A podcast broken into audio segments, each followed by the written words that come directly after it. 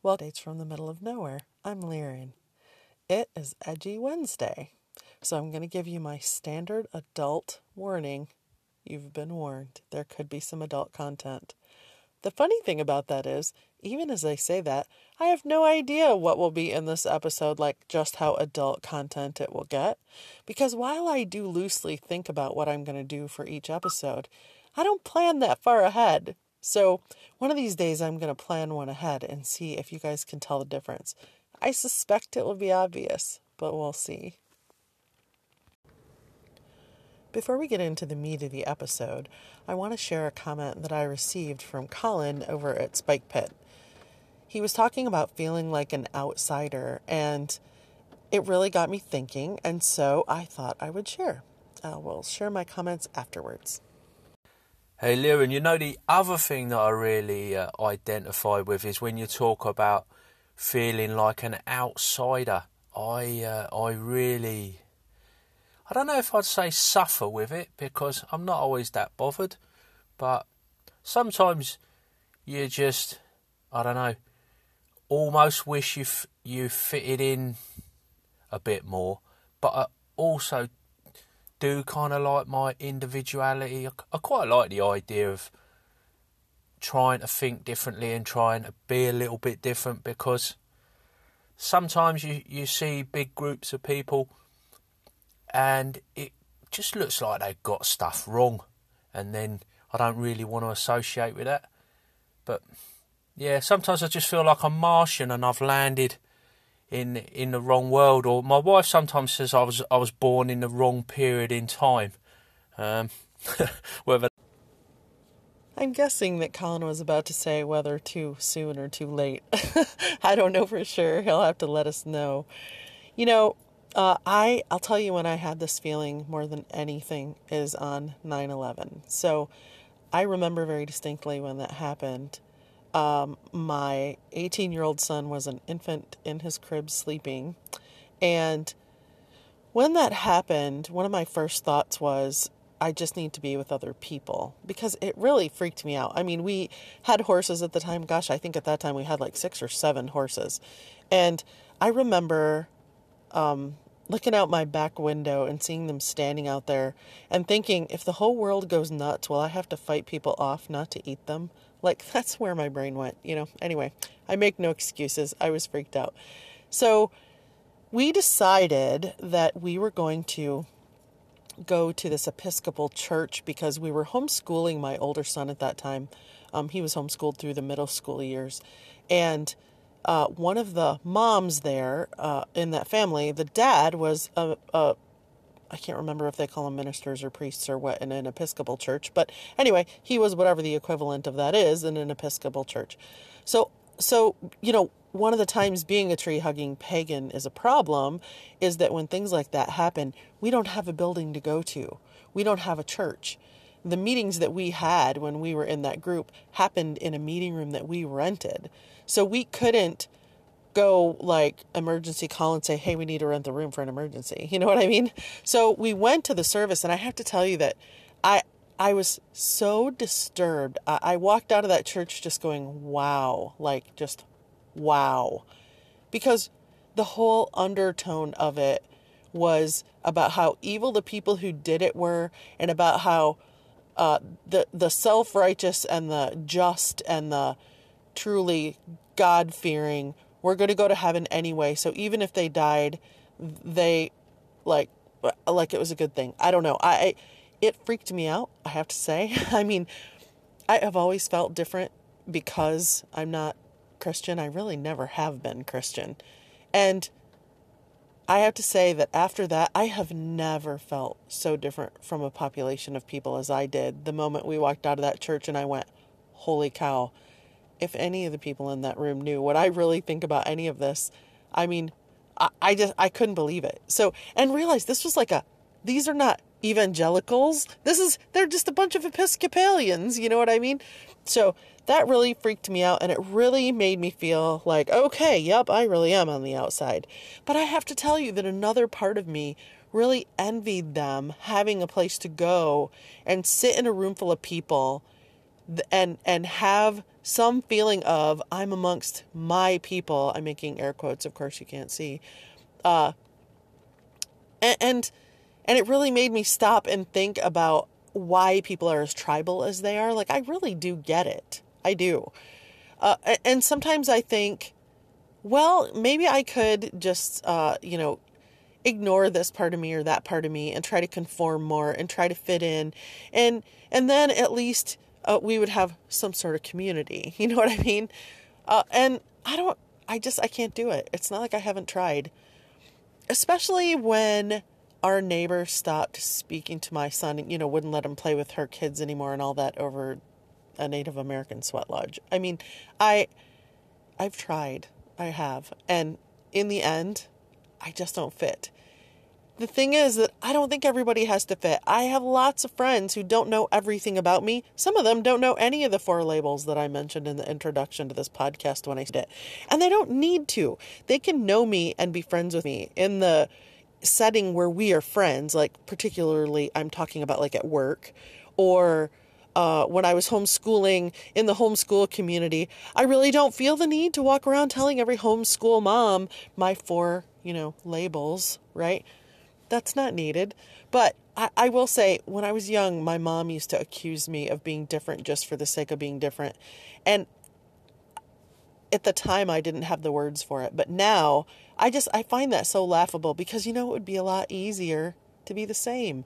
It would be a lot easier to be more mainstream and to not walk around feeling like there's some parts of me that the people at work who liked me best would really never accept, you know?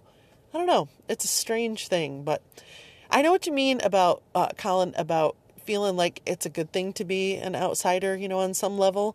And I definitely think it's good to think openly. I mean, if nothing else, that is I'm pretty darn vocal about that on this podcast. And that is why I have not told anyone at work that I am making a podcast. You know, if they found out, it's not like I would feel shame about it. I just don't want to deal with the fallout or the repercussions of it if I don't have to. That's all. I really do think about what I say on here just in case.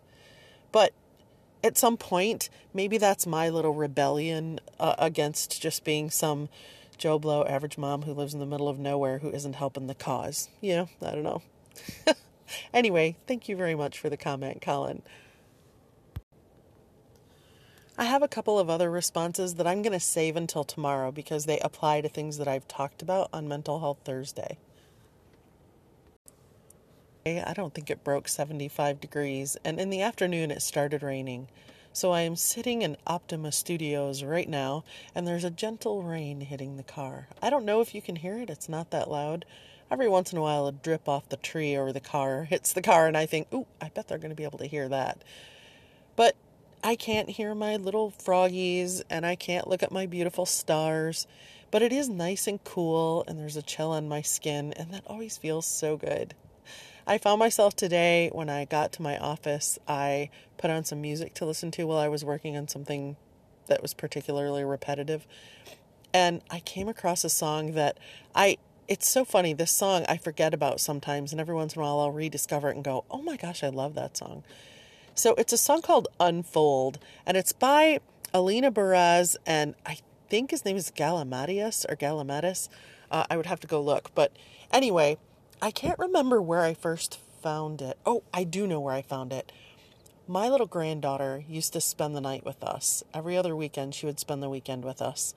And we used to put on Pandora for her on our T V and just cover up the screen with a blanket and play a station called Buddha Bar. And it had some of the coolest music on it. I have found some wonderful songs through Buddha Bar. And this song actually was through Buddha Bar, of all the crazy things. But I remember what grabbed me was the funky beat. I mean, you know, you'll recognize the theme when you hear the clip because I have, you know, a thing for that kind of music. But when I first added it to my playlist and listened to it and actually listened to the words, I realized that the words are really beautiful. So it's called Unfold, and I'm going to play the clip and then I'm going to talk about some of the lyrics of this song. I remember the first time that I listened to that when I was in my car and I was alone and I had it cranked up nice and loud And I was just trying to hear the lyrics, because while I, I know I've mentioned before, I, while I can really enjoy a song for its music, a song that has good lyrics and good music is a particular treasure to me. And this song, the first thing that grabbed me was this little snippet, actually. And I remember thinking, hold on, did she really actually just say that? And so I played it again, actually, and I was like, wow, that is really beautiful. I mean, I, I don't know. I just, I found that beautiful.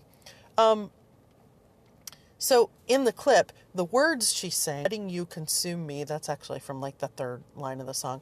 And then it says, the part of me that eyes can't see, the glowing underneath, picking off the petals, I'll let you if you're gentle. And then the chorus is, hey, watch me unfold, watch me unfold. So when I first listened to this, I thought, oh, what an interesting thing. You know, I don't know. I, I was just trying to visualize and, you know, with the music. And of course, the first thing I thought of was like a lotus flower, right? And I realized that she's talking about something that's actually really meaningful to me. So an interesting factoid about me is that if you line up every person I have loved, male or female, you will find there isn't like some common theme like tall or short or skinny or normal or fat or pear-shaped or apple-shaped or, you know what I mean? Uh, brown hair, blonde hair, red hair, none of it. While there are certainly things that I can visually find pleasing, it's funny because when I meet someone, if I'm attracted to them, it happens the other way around. So I'll meet someone, I'm attracted to them, and really what I'm attracted to is their mind, their sense of humor. Um, I'm trying to think, uh, you know, when I met my husband, one of the things I was attracted to was that he was really self-deprecating, and um, he has this, he has a very sharp wit. And sometimes he'll say really funny things and then he'll almost like be embarrassed that he was funny. It was much worse when we first met. And I was just like, oh my God, that is so endearing. I mean, there, there's just little quirky things about him that I found adorable. And so then what happens is someone like that attraction kind of thing going on. Then I start noticing physical things about them. And the first thing I noticed about him was that his eyes are the most beautiful color. His eyes are brown. But his eyes aren't just brown. They're like mahogany brown. They're like, there's a lot of gold in there. And I just like to look into them sometimes. And sometimes I can make him extremely, you know, uncomfortable with how much I like to look into his eyes. But he'll just have to suffer. He's going to pull through. That's what I keep telling him. And so, you know, there's other little things about him. Like when he smiles, he's not somebody who smiles a lot. And when he does, oh my God, he is just so handsome to me when he does that. I don't know what it is about it. And, you know, silly things like he'll be in the bathroom brushing his teeth and I'll look over. I don't, you know, like I'll be doing something else, randomly getting ready for bed or whatever. And I'll look up and he's standing there and I can see him from the side, you know, his silhouette. And he played soccer when he was in high school, and he, to this day, fifty-one years old, has really beautiful thighs. I don't, like, you know, how many people go around going, woo, look at those thighs, you know what I mean? I don't know. I, I don't know what it is. There's just little weird, quirky things about people that when I fall in love with their mind, then I fall in love with little individual quirky things about them, you know? And, uh...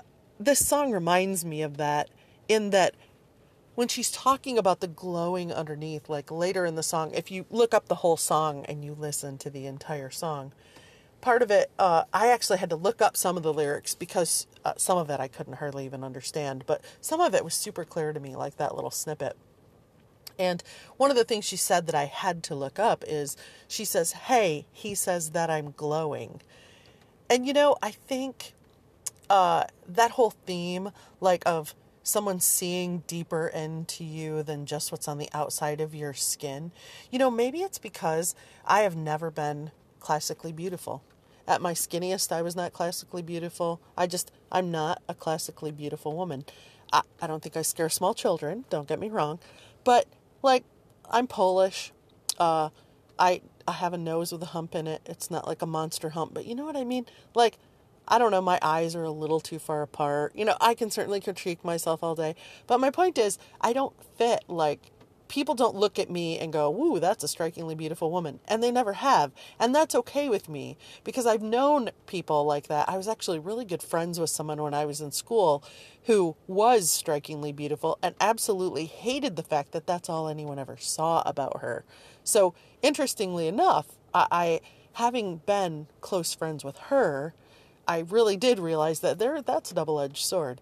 And you know, funny story. Uh, I used to um, go out dancing at the bar sometimes right after I uh, turned, I got, gosh, was I twenty-one? I think I was twenty-one. It was after my older son was born, before I met my husband. And I would go out to the bar dancing with this woman who was just a knockout. She was gorgeous. And she put a lot of time and energy into her look, you know, and everything. But she was really funny, and she was... Uh, um, She had a great sense of humor. She was a little snarky, but not mean. And and her and I used to joke around all the time. She worked with my mom, of all things. And we were talking one time, and she was talking about how when she goes to the bar, men just treat her like a piece of meat. And I was joking around with her about, like, yeah, well, I don't have that experience. You know, it's not like I get ignored, but, uh, I you know, I'm just not striking that way. And I was telling her that, you know, she needs to figure out how to learn how to handle men who treat her like that and make it very clear from the beginning that that's not acceptable, you know? So she used to get a huge kick out of her and I going to the bar, and a guy would do that to her, you know, like completely objectify her. And I would be sitting right beside her, and instead of her saying anything, I would say something. So like he would come up and say some totally just asinine line, and I'd go, wow, do you like actually pick up anyone with that line? And, you know, often they would kind of give me a look or be like, oh, go away, ugly, or you know what I mean? I don't know how much time you spent in bars, but I haven't spent a lot. But I was really shocked at how shallow and rude some people were. But but it was a big game between her and I. And so then she would, you know, talk to me and not him. And, and it just became this thing where actually after that, she said to me, I understand now, like, where I'm accepting that behavior without realizing I'm doing it and the way I'm reacting to it. So that was a really interesting friendship. Eventually I stopped because I got a different job and I was working too much, and I, you know, stopped going out to the bar and everything. But it's that uh, really made me think about the fact that being beautiful on the outside is not all it's cracked up to be in, on some level, I don't think. At least as a woman. I don't know about men. Like, it seems like with men, um, appearances aren't that important. Now, I can't say anything for younger generations. I can tell you for sure that I, son who's almost twenty-nine, I just don't get how so much of that is so shallow. You know, uh... Uh, and my younger son, who's eighteen, being autistic, he has no interest or participation in that scene at all. So I don't know what it is with his generation, but oh my gosh, with my older son, I, I, you know, it's all happening online, and it's hook up, hook up, hook up, you know, and, and I don't get it. I really don't. I, I don't get the allure of it. I don't get it. But anyway, you know, that's me being crotchety old mom, right? So anyway, about this song. It really made me think about the fact that what she's singing about here is someone is letting someone in to see what's inside of her, and like someone appreciating it. So someone seeing what's under her skin, not just the outside of her. And uh, it's interesting to me because it has a beautiful beat and it has these beautiful lyrics. So I just love this song. So anyway, I encourage you to look it up. Um, I'm going to read you the second verse of it just because I think it's interesting. It doesn't sound nearly as interesting without the beautiful music and her beautiful voice, but I'm going to share it anyway. This kind of love we can't control, the art of touch, I am covered in gold. I know that you fe- I know that you feel me now. No, I'm never going down. The parts of me buried underneath, the glowing, don't you see? I know that you feel me now. No, I'm never going down. Hey, watch me unfold, watch me unfold. I, I just, there's just something about that that's like, um, you know, something that I've always loved is just touching skin. You know, skin is like your largest sexual organ, right?